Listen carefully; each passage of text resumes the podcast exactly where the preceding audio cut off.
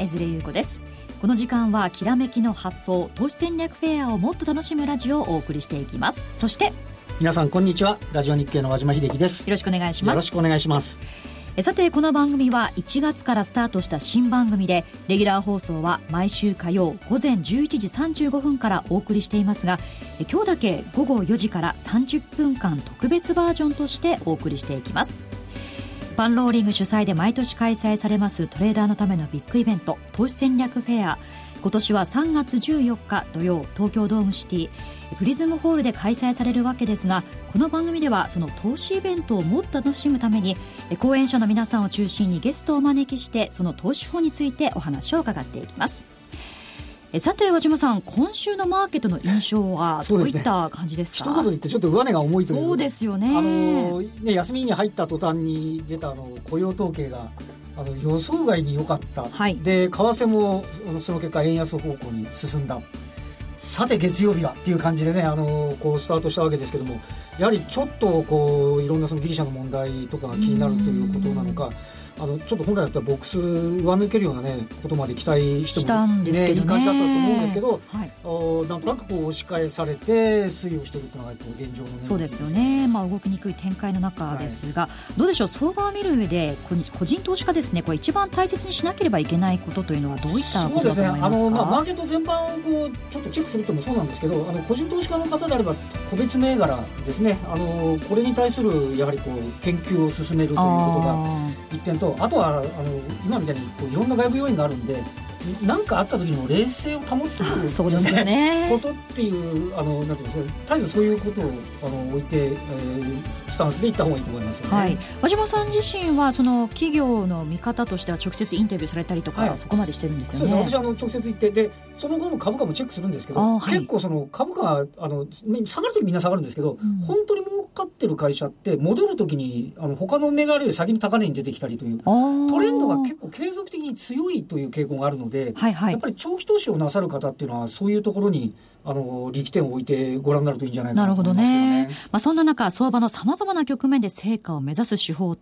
実践してですね、高いパフォーマンスを生み出す、そんな手法をですね、え今日はゲストの方にお話を伺っていきたいと思います。えまずこの後は和島さんの今週の相場展望についてお話を伺っていきます。この番組は投資戦略フェアを主催するパンローリングの提供でお送りします。さて、東京株式市場の今週の見通しを和島さんにお話を伺っていきます。えさて、和島さん、先ほど上値の重い展開と言っていましたが、はい、今週の見通しとしてはどうでしょうか？そうですね。あの、まずもう第一点目としては、その、あのギリシャのね、問題っていうのが、まあ、果たしてどうなるのかというのは、引き続き、こう、懸念として、なんとかどんより、えー、重たく上になっているので、この状況ですよね、はい、これがどうなるかっていうのが、まあ、一つポイントと、あとは、えーと、今週末ですと、ユーロ圏の GDP なんかが出てきますから、はい、やっぱりこのあたりあの、ちょっとやっぱりデデフレ懸念といいますかね、うん、という部分があるっていうのが、あ一つこう、抜けるかどうかっていうあの懸念材料として、えー、それをこなしていけるような中身なのかどうかっていうのがポイントと、あとは、あのー、今日もそうなんですけど、やはりまだあの個別の決算発表に、はい、あのやたらに強く反応するという、上も下もですね、という状況続いてますから、はい、個別に関しては、ここの流れっていうのを、えー、見ていく必要があるだろうと。で、あの、一つ、あの、東京マーケットが重い、上値が重い要因としてですね、企業業績が思うようになんか伸びてないっていうのがあると思うんですね。そうですか。なんか円安を受けてかなり、そうなんですよ。ね、期待してる面もあるかと思うんですが。本来この第三四半期の決算発表が、その10、12というところなので、為替が、あの、金融緩和を受けて急速に円安になった。はい。そこのメリットが出るはずだろうというふうな見立てだったんですけども、えー、今のところ経常利益ベースで通期で3%の増ということで、あの決算発表前と変わってないんですよね。はいはいはい。ということは、あとこの資源価格のの下げによる特損だとか、はい、なるほど。まあ、ちょっと円安をきっちり取り切れてなくて、例えば日経平均の一株利益って、決算発表前1134円あったんですけど、もうこれが、あの、もう今、1120円とか、むしろ、むしろ低下傾向になってきてるっていうのが、あの、もちろん、来年度にかけてはこの減安メリットっていうのが出てくるんでしょうが、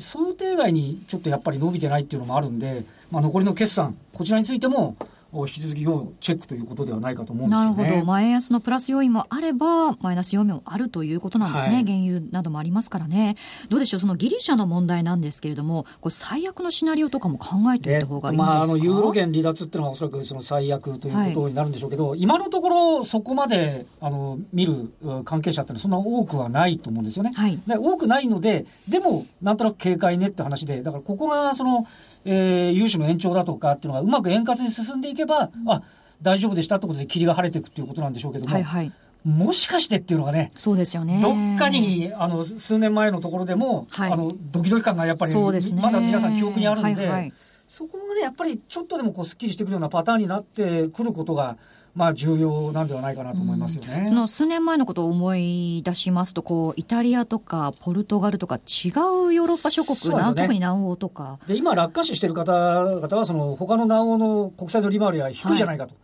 だから、えっ、ー、と、ギリシャ固有の問題でとどまっているとい。うことではあるんですけども、はい、まあ、あの、本当、だからその一点に絞られたギリシャは本当に大丈夫ですかっていうところと、あとは、あその、大丈夫かといえば、あの、ウクライナ情勢とかですね。はい。またね、ニュース出てきてますもんね。アイシルとかですね、はい、あの辺の、その、部分の、いわゆる地政学リスク。はい。この、なんか、なんとなくざわざわして、落ち着かないって、ね、なかなかこれは落ち着けるのも難しいかもしれないんですが、あの、やや、あの、悪化の方向にトレンドが向かってるとするとね、ねはい、あの、なかなかこちらも、あの、なんていうんですかね、下げる要因ではないかもしれないけど、積極的に上値を終えるかっていうと、うん、どうかなっていうのが、なんとなくこの今、現状、東京市場の上値の重たさっていうのは、そのあたりもね、ね。ちょっと反映されてる相場見ると、やはり日本というよりも、まあ、外部要因にらみと見といた方がいいんでしょうかね。ね。下値の方は相変わらずといいますか、おそらく GPIF の買いが入ってくるというような安心感というか、はいはい、下値もそんなに今のところ厳しくないというか、厳しい見方少ない中で、えー、上値はどうなのってみんながこう思ってる、そんな、はい、要は例えば外国人投資家が思いっきり日本株買ってくるとかっていうことになると、で、そのためには、ある程度、その業績だったり、外部関係の落ち着きっていうのも必要になってくるんじゃないかなと思いますよね。なるほどね。まあ、外部要因にらみの中、まあ、決算ということで、まあ、個別でうまくこう考えていくわけですよね。ねこれから国会も始まって TPP の問題とか出てきてますから、はい、あの、個別のテーマとかが、もしかすると、こう、全体動かない中でも物色の矛先が向かうような、あの、それだったらそれでまあ、マーケットインデックス動かなくても、それなりに楽しみ方はあると思うので、まあ、それはそれで、えー、いいのかな。で、できればむしろ、個別材料株、テーマ株物色みたいな方に流れてくることも、あのマーケットの活性化にはつながるんじゃないかと思います、ね、そうですね。まあ、こういったこう、こう、混沌とした相場の中では、やはり1万8000円ってなかなか遠いなっていうふうにも思ってきてしまいますよね。ちなみに12月8日の1万8030円と、12月29日、これ二山目なんですけど、1万7910円を結んだ線。はい。これが抜けないんですよね。1万7800円前後ぐらいなんですけど、だからこれをもし、ズボッと抜けたら地合が変わったっていうふうに思う必要っていうのもね、もしかするとタイミング的にはあるかもしれないんですが、なかなか抜けそうで全然抜けてないぞということですよね。まあ、この上値追いというかね、この上値の重い展開というのをなんとか出したいところですよね。はい。はい。この後はゲストインタビューをお送りしていきます。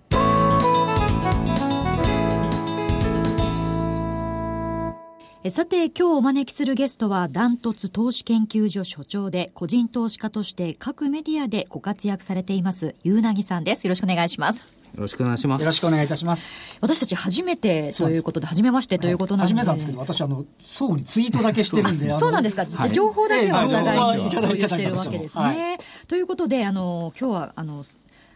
経歴からお話伺いたいんですが、まずはあのサラリーマンをされていたわけですよね。はい、えっ、ー、とサラリーマンを約20年ほどですね、はい、やってました。その時からこの株の投資というのはやっていたんですか？あ、そうですね。あのずっとやり続けていました。はい。はい、その時のこうパフォーマンスとか何か評価みたいなのあったんですか？えっ、とですね、やっぱり投資の初めの頃はあんまりそんなに大したことはなかったんですけど、えー、あの自分の投資手法というか、あの自分でイベント投資って勝手に名付けちゃってるんですけども、はい、まあそういうものをし始めてからは大体年率40%ぐらいから、えー、はい。そういうこともありまして、ダイヤモンド財ミニ株バトルで優勝、そして日経マネーの個人投資家年間 MVP も獲得しているということなんですね。そうですね、おかげさまで。はい。そういった自信もついて、専業トレーダーになろうと思ったんですか？えっとね、いや、実はそうではなくてですね、あの、やっぱり専業になると、とてもちょっと、収入が不安定になるので、で、ね、えできればあとサラリーマンを続けながら投資をやりたかったんですけども、はい、ある時にですねあの配置換えといいますかでとても忙しいそ職場にですね行きそうだった。はい、でですね、もうこのまま投資をやるか、それとも仕事に没頭するか、どっちかを選べと言われたような気がしたんです神様から。そう、神様。そうです。そう言われて、その時ってあんまりそんなにまだ独立しても安定するだけのお金はなかったんですけども、はい、やっぱり人生としてちょっと専業投資に行ってみるかということで、そこで思いっきり辞めますと言いました。なるほど。独立されたのは何年ぐらいなんですか、ね、えっ、とですね、2012年の1月ですね。なるほど。今で大体、えっ、と、4年、4年ですかね。そうですね。そして、まあ、現在は定期コラム、日経証券新聞でコラムを持ったり、はい、えー、マーケットチャンネルで準レギュラーなどもされているということなんですね。はい。はい。どうでしょう、実際に生活のリズムとしては、デイトレーダーみたいに毎日こう、朝から大体、場中は張り付いてる感じなんですか？そうですね、あのそんなに取引はしないんですけども、あの見てるだけでちょっと楽しいっていうのがあって、それで見てるだけで楽しいし、あのこういった皆さんあの、ラジオ日経とか聞きながら、株価はどう動くのかなみたいなことをやって、ちょっと、はい。楽しんでいます。デイトレで1日に何回転もするとかそういうことではない、ね、ではないですね、はい、基本的には長期で見てるんですか、えー、そうですね。数週間から数か月23か月ぐらいまで、まあ、最大ですね。なのでまあポジショントレードというか中期というか短期というかそんな感じです。現在は何パーセントぐらいのリターンなんですか？リターンあのどうします。えっと大体あの50の上 から100、まあいや そうね、サラリーマン時代の40%よりもさらに良くなってる。やっぱりあのずっと場中見れるのでサラリーマンだとやっぱりより引けでしかできないんですけど、はいはい、あの見てるとその瞬間に入れたりあとダメだと思ったらすぐ出れちゃうんですね、はい、だからリスクをあのリスクというか少しもう少し上ぐらいまでは取れるようになってきたっていうイメージです、ね、なるほど。危ないと思ったら撤収できるってやつですね。そうですね、はい、今日その50%を超えるねリターンの秘訣を伺っていきたいんですが、はい、その投資手法というのはどういった形なんですか、えーと、投資手法自体はですねあの遠い将来というか近い将来というか1か月数週間から1か月後にある投資家機関投資家さんとか個人投資家さんでもいいんですけどきっとここでその株が欲しいだろうなというものを先読みしてそれを事前に買っておいてってその時に株を売るというそんな感じですね、ちょっとイメージしにくいかもしれないんですけど、まあ、あの株主優待だったらその期間いわゆる。権利直前に、やっぱり株主優待よく考えたらこの優待欲しいやって人やっぱり直前に何人か現れるので、そういう人たちにこう売ることである程度その保有期間のリスクを私が負って、その人はその直前に買えば優待がもらえるという、お互いこう、ウィンウィンというか、そういう投資をですね。はい、なるほど。そういうなんか情報収集っていうのはどうしてるんですか、えーと、情報収集は基本的にあの東証の開示情報で、えーと、優待やりますっていうのと、はい、あと公募増資とかだったら公募増資しますみたいな公募増資もやっぱり売りたい投資家買いたい投資家こう入り混じるのでそういったものをベースにしています。うん。そしてその夕凪さんといいますと投資手法として有名なのがレジームスイッチというものなんですよね。ええ、これって投資手法というかですね、あの場を決めるというか、相場の雰囲気について判断している材料で、あまりレジームスイッチっていうと皆さん耳に慣れない言葉かなと思うんですけど、いわゆる相場全体の動きみたいなものをこう決めて、自分の投資法はこれだっていうふうに、はい、あのその時の相場全体の動きに合わせて選択する、それがレジームって言って、それがスイッチするという感じですね。切り替わる。切り替わる。はい、ちょっとえーと、イメージ的にはあのー、ですね、例えば相場を水に例えると、はい、いわゆる今が普通の時が水の状態ですと、はい、これはホームページで今資料番組のホームページで見ながらお話伺います、でちょっと普段は普段って大体のところは相場は水の状態で、はい、えっと、売りも買いもそれぞれ効くような状況なんですね、うん、でそれが例えばあの2013年の、えーと、アベノミク相場みたいに突然こう相場が盛り上がったりする、はい、その時っていわゆる水蒸気というか水だったのが突然沸騰してもう全然同じ水とは思えないような状況に相場がなっちゃう。あ急騰したりとか。急騰して、はい、そうです、はい、で今まで水で効いていた投資手法例えば売りの投資法がその水蒸気というか蒸気の状態になると全く効かなくなりますと。で逆にあのリーマンショックのような時っていうのは相場が水から氷になって完全に凍りつくんですね、はい、だから状態がまるで変わってしまうんで今まで水で買いで効いていた投資法が氷になった瞬間全然効かなくなる。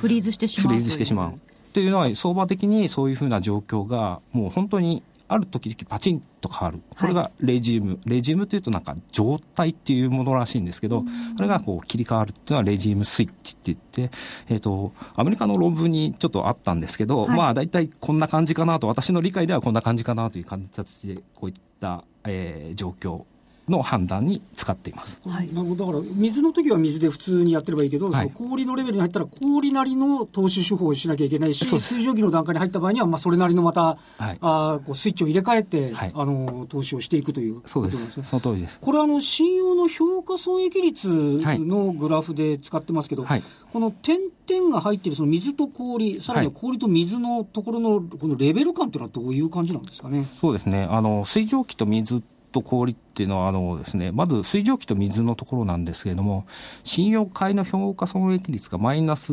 2%ぐらい、これをですね、超えていくっていうのはめったにないんですけど、はい、でもそれが超えると長く続いたりするわけ。総利食いになってくる、ね、そうそうですね。はい。そうすると、あの、まず買ってずっと持っていけば OK みたいな状況になって、売りが全くどんどんどんどん担ぎ出されるというか、売り今まで聞いてたものが全く効かなくなるっていうような状況、はい、この水蒸気っていうのは、このマイナス2を超えると、なんかそういう世の中、まあ、ハッピー状態になってる、そうだね、アベノミクスの最初の初期のところですね。はい。はい、で、逆に、この氷のところっていうのは大体マイナス16%より下なんですけど、えーまあ、これって結構年に何回かありますし、リーマンショックの時はかなり長く続いたものなんですけど、この時はいわゆる今の水で買いで儲かってることを氷でやろうとすると突然に儲かんなくなるみたいな、そういう状況になるわけ。なので、氷の時には売りが有効になる。で、水は買いも売りも OK なんですけど、水蒸気は買いが圧倒的に効率が良くなって、氷の場合は売りが圧倒的に効率が良くなるというのが、本当に相場として投資手法が変わるぐらい、突然こう相場が変わっちゃうというのが、このレジムスイッチ、ね、これちなみにマイナス16とかマイナス2っていうのは経験値で大体ここが景色が違うぞみたいなそんな感じですね。あの経験値とあといろいろと自分でもバックテストというかいわゆる自分が過去の状況であのこのレジムスイッチをやる前っていうのはや、あの、会社員状態、会社員の時だったんですけど、その時って、ある時、自分の投資法が効く時と効かない時がまるで違うと。で、効く時っていうのはずっと効きまくる。で、ダメな時ってずっとダメっていう、そういう、なんか塊でやってくることが分かってたんでね。で、この塊でやってくるんだけど、まあ、投資表ってそういうもんだと思ってたんですけど、ある時、この信用買いの評価損益率とちょっと重ねてみたことが、これは偶然だったんですけど、うん、そしたら自分が投資評価効かない時っていうのは氷に突っ込んだ時なるほど。それがマイナス16。そう、マイナス16。そこがちょうどマイナス16だったんです。で、あ、これってマイナス16って別に、あの、それを数字自体には意味はないと思うんですけど、うん、マイナス16より下に行くと、やっぱり世の中の人って動きにくくなるんだなっていうのが分かった感じですね。なるほど。これ、マイナスにより上の、まあ、例えばアベノミクス相場とか、はい、そのまあ、ハッピーな時はいいですよね、儲かってる時っていうのは、はい。ただ、注意した方がいいのは、そのマイナス16以下ですよね、過去の相場見てみると、リーマンショックとか、そのマイナス16を超える時が何度もあったわけですよね、そういう時の対応の仕方っていうのは、どうしたらいいんですか？そういう時は、私の場合ですけど、あの売りをの量を多くするとか、あと買いでも同じ金額で買うより少し半分ぐらいにするとかって、いわゆる買いはあまり効かないんだよっていうことを前提に投資を組んじゃう。あと、今まではこの、いわゆる安値を売って、さらにこう安値で買い戻すみたいな、いわゆる年初来安値で売って、さらに安値で買い戻すというような投資法は、あんまり水とか水蒸気でやらないんですけど、氷のところではやってみるとか。あなるほど、ね、はい。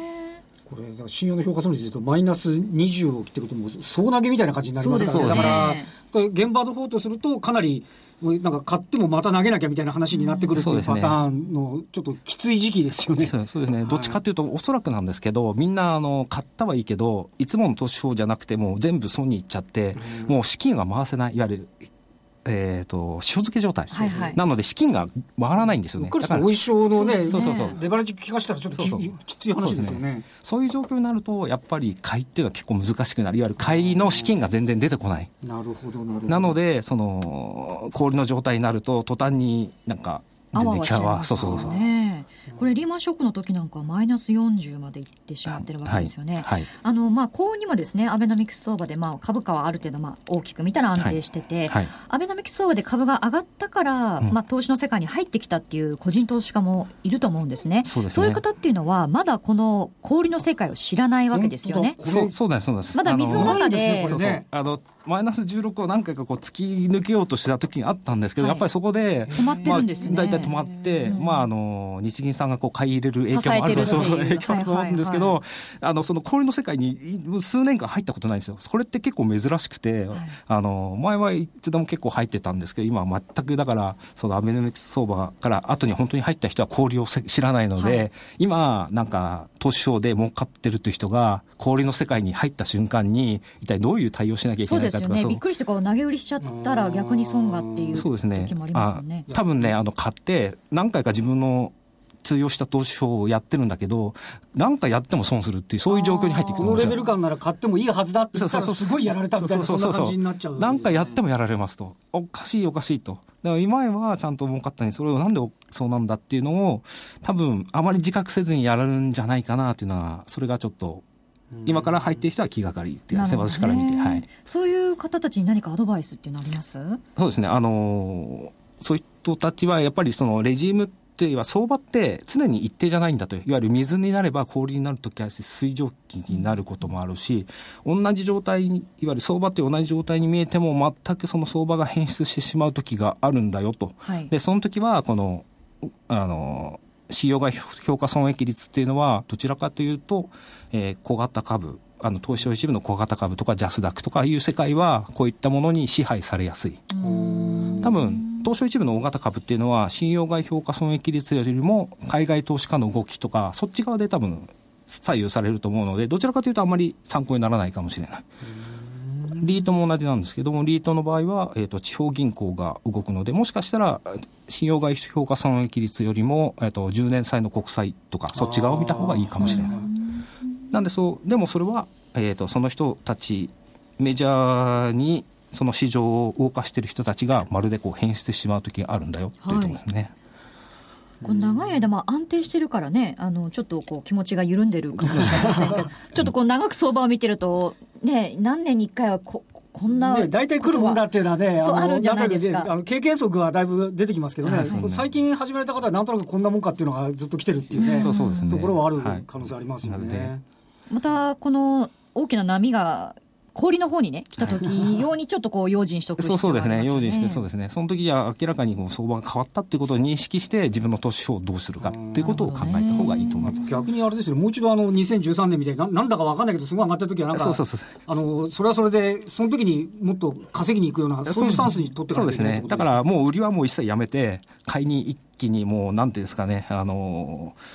カゴをこう上にこう 照らして、全部お金を全部受け取るみたいな。全部そうそうで拾いに行く。全部拾いに行く。自分の腕力で支える分だけ拾いに行く。レバレッジをかけて。そう。自分のレバレッジで許せるその限りでまあ行くとかそういう手法もありだとは思います。なるほどね。こうなんか今までね、こう考えたことのないこういうグラフ感で、そうですね、なんとなくあの、あのなんていうんですかね、あのこうい行ったり来たりということでいうと、これまでとちょっと上の方にテクニカル仕様が行ったら逆張りだっていう話ですけど、これだと景色が違うって話なんでね、そうですね。ちょっと新鮮ですよね。はい。まあ、このレジームスイッチについてお話伺ってきたんですが、ゆうなぎさんはですね、より実践的なお話を投資戦略フェアでもされるということなんですが、どうでしょう、ラジオ日経のリスナーの皆さんに少しだけその内容を教えていただいてもよろしいでしょうか？はい、えっ、と、3月14日ですかね、あの、投資戦略フェアでですね、ちょっと私の担当、今回担当するものが、えっ、と、日経400、JPX400 の、えっ、と、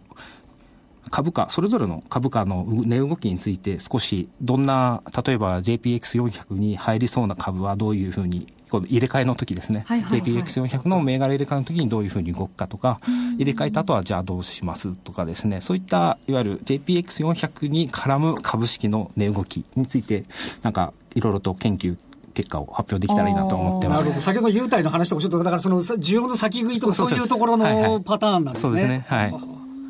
このその自分の中のその戦略っていうのは、どういうふうにこう普段練ってらっしゃるんですか？えっと、普段はですね、あのーもうこの水の世界、水の世界でこのセットっていうのが持ってて、それをあの売りと買いでこうやっていくはいはいはい形ですね。なので、淡々ともう、今はやっていくだけっていう感じで、である日突然この上の世界に行ったり下の世界行ったりしないかっていうのを常に気をつけてですね。それで戦略を全部変えちゃうっていう形ですね。なるほどね。やっぱ水蒸気の方に行ったらもうかなりそうかなりそうもうもう売りは一切やらないですし レバレッジはかけるしあとは、うん、あの普段やらないようないわゆる。高揚感ですね。そうそう核変そうそう。開始みたいなそんな感じですかそ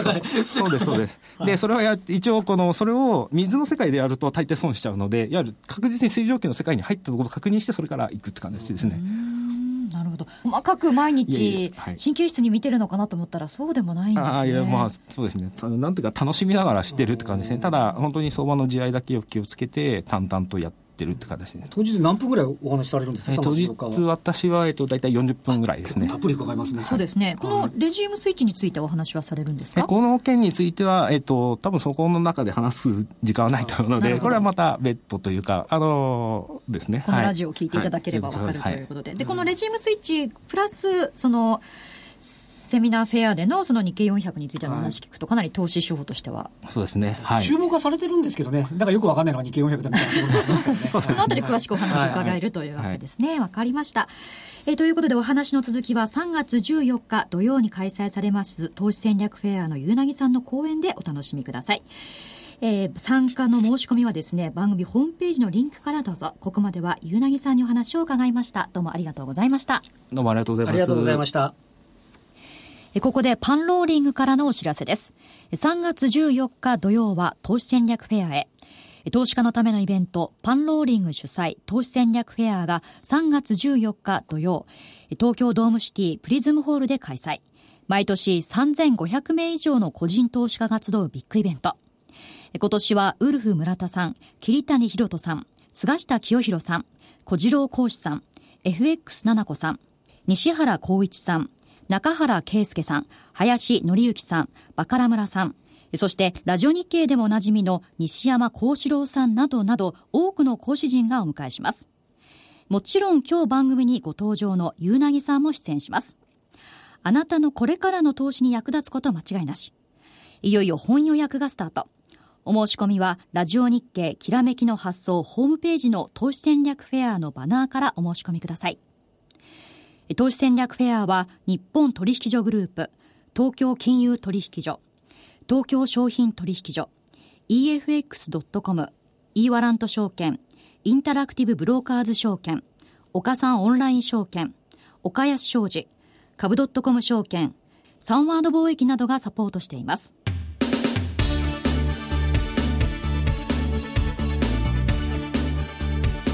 てそろそろ番組もお別れの時間となってきたわけですがゆうなぎさんのお話興味深かったですね、ね、非常に興味深かったですよね。非常に有名な方で、はい、私もあのツイッターなんか拝見するんですけどどういう投資手法なのかなと思ってあの、ね、水とか水蒸気とか、はい、なるほど。あそうやってレジームのスイッチどこで切り替えるかっていうのはねなかなか斬新なアイデアというか投資手法で。実際ねあのパフォーマンス出されてますから説明がありますよね。ね。はい。まあ、確かにこう今どちらかというとまあ大きく見れば安定した相場の中にいるわけじゃないですか、はい、まあ確かに上値が重いと言ってもそれは贅沢な話であって、ねね、あのリーマンショックのことから考えたらね下がらない分だけありがたいと思えて思いましたはいはい、まあ、そういうのを考えると、まあ、長いスパンでこのうまいこのレジームをね、はい、捉えていくというのは必要なのかもしれませんね。ね。はい。えここまではですね和島さんにお話を伺っていきました。どうもありがとうございました。ありがとうございました。来週は火曜日11時35分からスタートとなりますこの番組は投資戦略フェアを主催するパンローリングの提供でお送りしました。